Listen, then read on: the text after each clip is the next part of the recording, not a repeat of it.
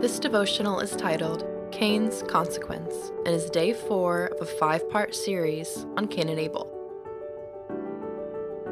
Now you are under a curse and driven from the ground, which opened its mouth to receive your brother's blood from your hand. When you work the ground, it will no longer yield its crops for you. You will be restless wanderer on the earth. Cain said to the Lord, My punishment is more than I can bear. Genesis chapter 4, verse 11 through 13. There are consequences for our actions.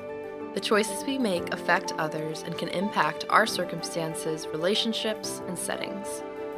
Cain violates a boundary, and the consequence is stiff. The consequence for the sin of Adam, Cain's father, was to be exiled from Eden. Exile is a form of death. Further, work was cursed, the earth became difficult to cultivate. For Cain, the consequences go a step further. The ground will no longer yield crops at all.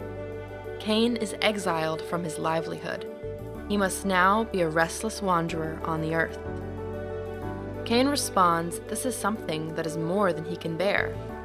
Recall from verse 2 that Cain was described as someone who tilled the soil. It was not just his occupation, it was part of his perceived identity. Now, that has been stripped away. We are all descendants of Cain and Adam. We are all exiled from a perfect garden. We are not living the existence for which we were created to rule the earth in harmony with one another, with nature, and with our Creator. Like Cain, we are restless wanderers. We seek a place to settle, a place to rest. We desire a return of our authority to rule the earth. We long for a new earth in which righteousness dwells. Thankfully, there are positive consequences for good choices. When we make a decision that honors God, serves others, and reflects the glory of Christ in each of us, we reap positive consequences.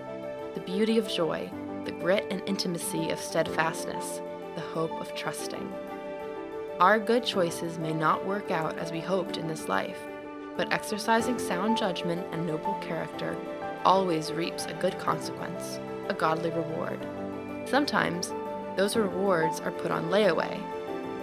The great loss experienced by Adam and Cain can be restored through faithfulness. That is a promise worth pursuing with all our strength.